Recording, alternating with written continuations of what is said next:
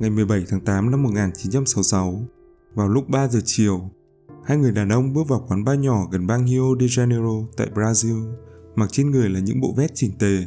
Họ không gọi gì ngoài một chai nước duy nhất để rồi rời đi một cách vội vã.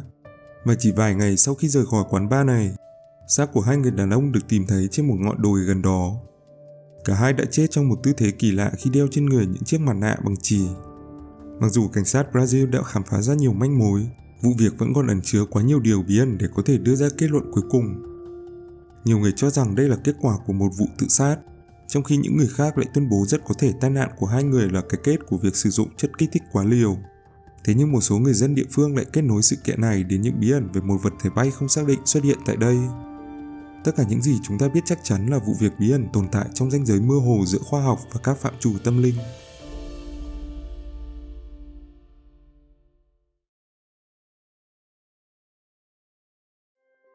Ở Brazil, kéo dài suốt mùa hè năm 1966 là những trận mưa xối xả xuống khắp tiểu bang Rio để rồi phải tới buổi chiều ngày 20 tháng 8, những cơn mưa mới ngừng rơi để nhường chỗ cho bầu trời xanh. Khi nhìn thấy những tia nắng mới sau một thời gian dài, điều đầu tiên hiện lên trong đầu George là cơ hội thả con diều mới của mình cuối cùng cũng tới. Đi tới khu vực đồi Vintem gần nhà, George đón gió để rồi đưa cánh diều của mình lên cao. Thế nhưng cậu không ngờ rằng những cơn gió vẫn còn rất mạnh sau cơn bão ngày hôm qua để rồi khiến cánh diều mất kiểm soát và rơi xuống đất. George hối hả chạy tới nơi con diều biến mất để rồi bỗng nhận ra một mùi khó chịu đang lan tỏa trong không khí. Trí tò mò lấn chiếm hoàn toàn suy nghĩ của cậu để rồi George quên luôn việc thả diều và chỉ biết lần theo mùi hôi kỳ lạ đó. Nó dẫn cậu đến đỉnh đồi để rồi tại đó, George tìm thấy hai người đàn ông đang nằm bất động trong bụi cỏ dày. Cậu nhận thấy cả hai đang mặc bộ vest chỉnh tề dưới lớp áo mưa với khuôn mặt vô cảm và đôi mắt bị che khuất bởi một vật làm bằng kim loại. George nhận thấy rõ ràng có điều gì đó bất thường đã xảy ra với họ bởi một mùi hôi khủng khiếp trong không khí mà bản thân cậu chưa bao giờ ngửi thấy. George hoảng sợ chạy xuống đồi và tìm đường đến đồn cảnh sát. Vào thời gian cậu tìm được và kể lại sự việc với một sĩ quan thì mặt trời đã lặn và bóng tối đã bao phủ khu vực khiến cho mọi quyết định tìm kiếm đều phải dừng lại. Và phải tới ngày hôm sau, cảnh sát mới tiếp cận được thi thể hai người đàn ông. Theo các báo cáo ghi lại, những gì cảnh sát tìm thấy trên người các nạn nhân nổi bật lên là một phụ kiện đeo trên mặt trông giống cặp kính dâm kỳ quái. Thế nhưng sau khi quan sát kỹ hơn, các sĩ quan nhận thấy chúng thực ra là hai chiếc mặt nạ làm bằng chì được họ dùng để che mặt. Hai người đàn ông dường như đã tự chế ra những chiếc mặt nạ này từ một tấm kim loại bằng cách cắt chúng thành hình dạng của cặp kính mắt. Hy vọng tìm thấy bất kỳ manh mối nào có thể giải thích hai cái chết bí ẩn. Cảnh sát bắt đầu lục soát túi áo của hai người đàn ông để rồi phát hiện được một số giấy tờ kỳ lạ Viết trên những mẩu giấy này là các mật mã kỳ quái cùng những công thức toán học phức tạp và một số biểu đồ vô nghĩa. Cảnh sát không thể giải mã được bất cứ điều gì ghi trong mẩu giấy ngoài một dòng ghi chú viết bằng tiếng Bồ Đào Nha như sau. 16 giờ 30 có mặt tại địa điểm đã thống nhất. 18 giờ 30 nuốt viên nang. Sau khi có tác dụng, bảo vệ kim loại, chờ mặt nạ tín hiệu.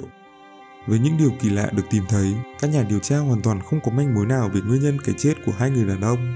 Sau khi cảnh sát đưa các thi thể về để giám định y khoa, họ đã xác định được hai nạn nhân lần lượt là Manuel Pereira da Cruz và Miguel Jose Viana. Cả hai đều là thợ điện đang sống tại Campos, cách nơi thi thể họ được tìm thấy khoảng 140 dặm về hướng đông bắc.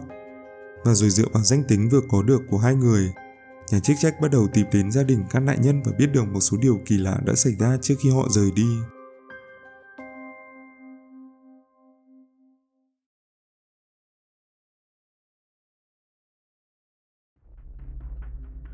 Theo những gì được cảnh sát tìm thấy, vào khoảng 9 giờ ngày 17 tháng 8 năm 1966, Miguel và Manuel nói với vợ con của họ rằng hai người sẽ đến Sao Paulo. Họ dự định sẽ mua một chiếc xe ô tô cùng một số thiết bị điện máy. Hai người đàn ông sau đó mang theo khoảng 3 triệu Cruzeiro và bắt một chuyến xe khách để rồi đi thẳng tới Niterói chứ không phải Sao Paulo. Khi họ đến nơi, trời mưa to khiến Miguel và Manuel phải trú tạm trong một quán bar nhỏ gần đó. Tại đây, họ gọi một chai nước để rồi rời đi nhanh chóng. Vào khoảng 3 giờ 15, hai người đàn ông bắt đầu đi bộ lên đồi Vintem. Không có thông tin gì khác về các nạn nhân cho đến khi George tìm thấy xác của hai người vài ngày sau. Với quá nhiều thông tin kỳ lạ và mơ hồ, cảnh sát không thể đưa ra bất kỳ kết luận nào về cái chết của Miguel và Manuel. Suy đoán đầu tiên của họ là nguyên nhân vụ việc có thể có mối liên quan nào đó tới số tiền mặt mà hai người này mang theo. Bởi khi được tìm thấy, trong người Miguel và Manuel chỉ còn khoảng 160.000 Cruzeiro. Họ có thể đã bị cướp hoặc có thể đã tham gia vào một hoạt động phi pháp nào đó. Ở vào khoảng thời gian này, các thiết bị điện tử như TV hay đầu đĩa thường khó được tìm thấy tại Brazil hoặc nếu có thì chúng thường mang cái giá khá đắt. với nghề nghiệp liên quan đến điện máy. Phải chăng Miguel và Manuel có thể đã tham gia vào một đường dây buôn lậu đồ điện tử để rồi bị cướp và giết hại trong một cuộc trao đổi không thành công? Những suy đoán này không may đã đi vào ngõ cụt sau khi cảnh sát nhận được kết quả khám nghiệm thi thể của các bác sĩ pháp y. Theo các chuyên gia kết luận thì nguyên nhân cái chết của các nạn nhân không đến từ tác động bên ngoài mà xảy ra bởi một cơn nhồi máu khiến tim họ ngừng đập. Sau khi biết nguyên nhân tử vong của hai người, các nhà điều tra trở nên bối rối khi không thể hiểu được việc tại sao cả hai người lại có thể chết bởi cùng một cơn đau tim xảy ra vào cùng một thời điểm như vậy. Điều này dẫn chúng ta đến với các viên nang được đề cập trong mẩu giấy ghi chú. Nghi ngờ những viên thuốc này có chứa một loại chất độc nào đó, các nhà điều tra đã yêu cầu Fabi khám nghiệm tử thi lần thứ hai để tìm ra nguyên nhân. Nhưng bởi thi thể của các nạn nhân đang trong giai đoạn phân hủy nặng nên mặc dù cố gắng, các bác sĩ cũng không thể tìm thấy bất kỳ bằng chứng nào. Vụ án lại một lần nữa đi vào ngõ cụt để rồi phải tới gần một tuần sau. Vào ngày 25 tháng 8, một manh mối mới mới được tìm thấy. Manh mối này khiến cảnh sát nhận ra rằng George có lẽ không phải là người duy nhất chứng kiến sự kiện kỳ lạ tại đồi Vintham.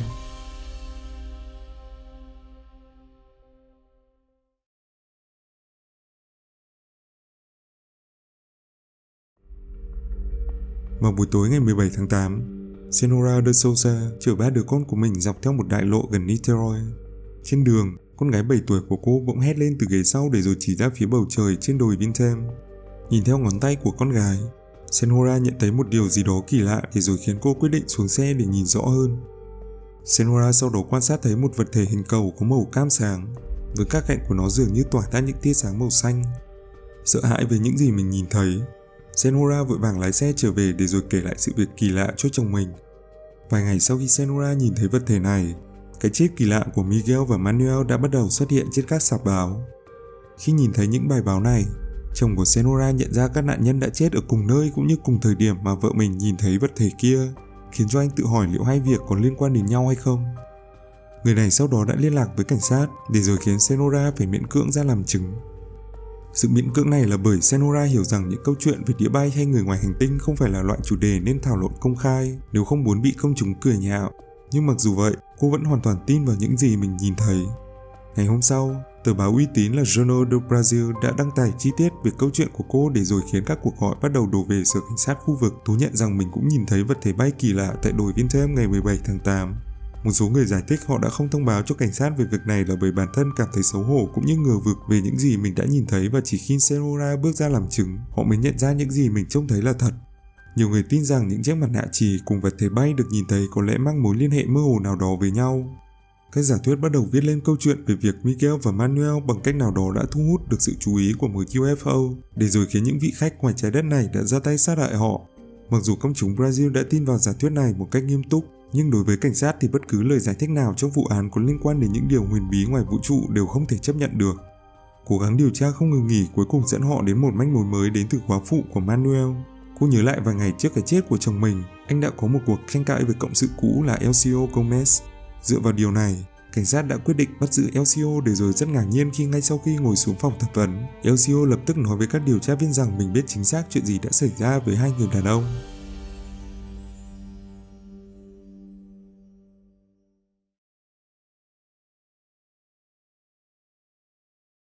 Sau khi được đưa tới phòng thẩm vấn, Elcio nói rằng Miguel và Manuel đã bị giết khi cố gắng liên lạc với người ngoài hành tinh trên sao hỏa.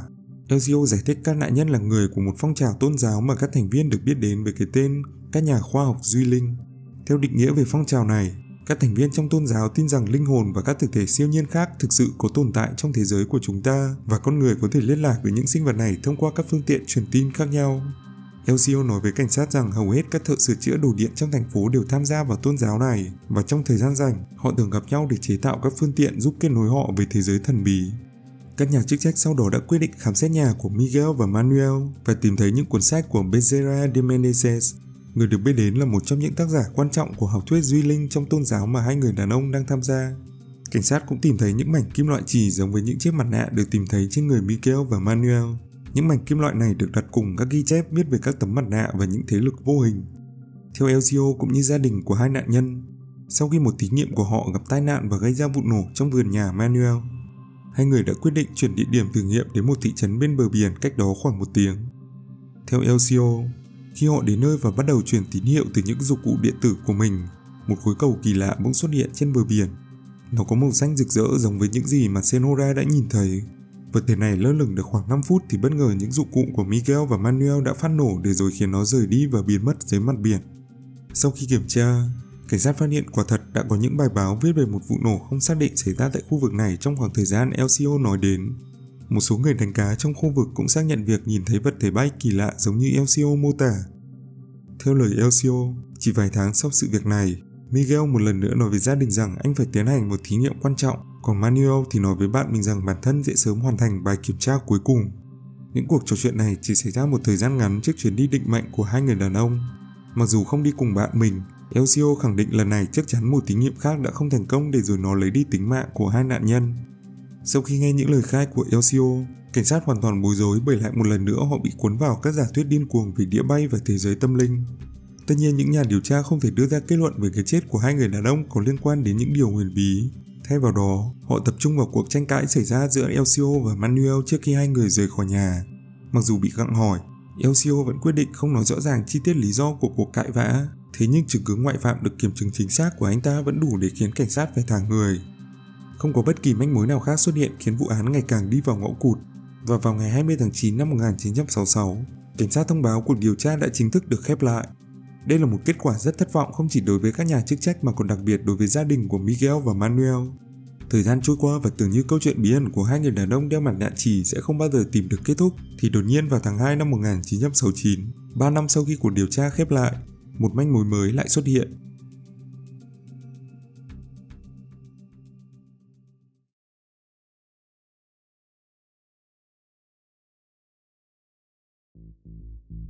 Tháng 2 năm 1969, một tù nhân tại nhà tù Sao Paulo mang tên Hamilton Benzani đã nói với nhà chức trách rằng anh ta biết rõ về nguyên nhân cái chết bí ẩn của Miguel và Manuel.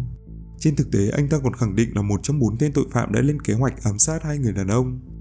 Người này kể rằng anh ta đã cùng đồng bọn của mình đợi Miguel và Manuel đến ngọn đồi và rồi sau đó Hamilton đã ngồi đợi trong xe trong khi ba người đàn ông còn lại lấy đi hầu hết số tiền trên người Miguel và Manuel để rồi buộc họ phải nuốt viên thuốc độc mà mình mang theo. Thật không may, không có cách nào để xác nhận câu chuyện của Hamilton và bản thân cảnh sát cũng nhận thấy nhiều lỗ hổng trong câu chuyện của người này. Đầu tiên là khi được hỏi về nơi hai cái xác được tìm thấy, Hamilton nhận rằng mình và đồng phạm đã bỏ lại hai người đàn ông trên một ngọn núi chứ không phải đồi viên thêm như trong sự thật.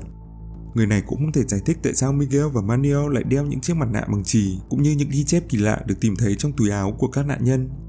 Thêm nữa, cảnh sát phát hiện rằng Hamilton đang mong muốn được chuyển đến một nhà tù với cơ sở vật chất tốt hơn và việc giúp cảnh sát phá một vụ án nổi tiếng sẽ là động lực tốt cho việc này.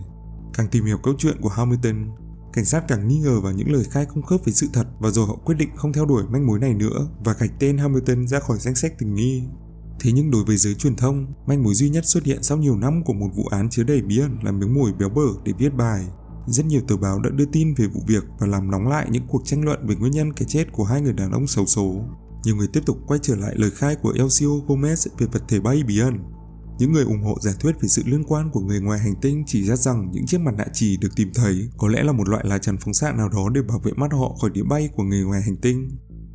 Thế nhưng nhớ rằng Miguel và Manuel không chết vì nhiễm độc phóng xạ và cơ thể họ cũng không có bất kỳ vết thương nào cho thấy cả hai đã bị phơi nhiễm. Một giả thuyết khác cũng được nhiều người ủng hộ giải thích về vật thể bay kỳ lạ chính là một hiện tượng thiên nhiên bí ẩn có tên xét hòn. Thuật ngữ này dùng để chỉ những vật thể giống như một quả cầu phát sáng rực rỡ, có thể có màu xanh hoặc da cam và đồng thời phát ra những tia sét xung quanh.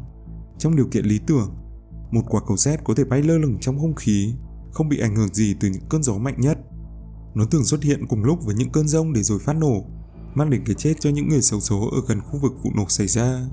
Tất cả những mô tả về xét hòn hoàn toàn khớp với những gì Senora đã nhìn thấy vào ngày 17 tháng 8. Thế nhưng nhớ rằng xét hòn là một hiện tượng cực kỳ hiếm tới nỗi trong một thời gian dài, các nhà khoa học thậm chí không chắc nó thực sự tồn tại. Nhớ rằng Miguel và Manuel đã lên đồi viên thêm vào một ngày rông bão, vậy có lẽ nào hai người đã không may gặp phải hiện tượng thiên nhiên bí ẩn này? Nếu quả thực các nạn nhân đã gặp xét hòn vào buổi tối định mệnh đó, nó có thể giải thích cho cái chết bất thường của hai người đàn ông cũng như vật thể bay không xác định được nhìn thấy tối hôm đó. Nhưng một điều chưa thuyết phục trong giả thuyết này là việc những nạn nhân bị xét đánh thường mang trên người những vết bỏng lớn và như Fabi đã xác định thì cơ thể của Miguel và Manuel đều hoàn toàn bình thường. Điều này đưa chúng ta đến một chi tiết gây nhiều tranh cãi trong vụ việc. Đó là mảnh giấy ghi chú về những viên nang được cho là đã được các nạn nhân sử dụng trước khi chết. Nhiều người nghi ngờ những viên nang này có chứa một loại thuốc kích thích gây ảo giác nào đó để rồi viết lại câu chuyện về vụ án những chiếc mặt nạ chỉ như sau. Sau khi tham gia tôn giáo duy linh kỳ lạ, hai người đàn ông trong vụ việc dần tin vào cách liên lạc với các thế lực siêu nhiên trong cuộc sống, mà đặc biệt là người ngoài hành tinh. Sau một số thí nghiệm liên lạc với UFO không thành công, Miguel và Manuel quyết định đến đồi Vintem để thử nghiệm một loại thuốc kích thích mà họ cho là có thể khiến bản thân nhìn được thế giới vô hình. Và rồi đúng như những gì mọi người đã nghi ngờ, hai người đàn ông sử dụng những chiếc mặt nạ chỉ để che đi phóng xạ hay luồng sóng độc hại nào đó mà họ tin rằng sẽ ảnh hưởng đến đôi mắt của mình. Thế nhưng không may cho họ là chất kích thích trong những viên nang kia đã trở nên quá liều, gây ra cái chết là cơn nhồi máu cơ tim cho hai người đàn ông. Và một trùng hợp ngẫu nhiên là việc xét hòn đã xuất hiện vào tối hôm đó, khiến nhiều người trông thấy hiện tượng hiếm gặp này và nghĩ rằng xác chết của họ có liên quan đến UFO. Mặc dù nghe có vẻ hợp lý, vẫn còn nhiều điểm thiếu sót trong kịch bản này. Đầu tiên là sự xuất hiện vô cùng hiếm của xét hòn, chẳng nhẽ sự có mặt của nó ở cùng thời điểm và địa điểm của hai người đàn ông có thể trùng hợp đến như vậy. Thứ hai là số tiền mà các nạn nhân mang theo đã đi đâu. Nếu hai người bị cướp, tại sao tên cướp không lấy đi tất cả số tiền mà vẫn bỏ lại 160.000 Cruzeiro? Bởi vụ việc đã xảy ra từ lâu và những bằng chứng dần trở nên mập mờ sau thời gian, một kết luận chính xác để giải thích mọi việc đã không bao giờ được nhà chức trách đưa ra. Vì thế mà tại thời điểm này, những cuộc tranh luận vẫn tiếp tục diễn ra về việc liệu vụ án có phải là bằng chứng cho sự tồn tại của các thế lực bên ngoài trái đất hay cái chết của Miguel và Manuel thực ra chỉ là một tai nạn ngoài ý muốn khi hai người đàn ông muốn thử thách giới hạn của bản thân.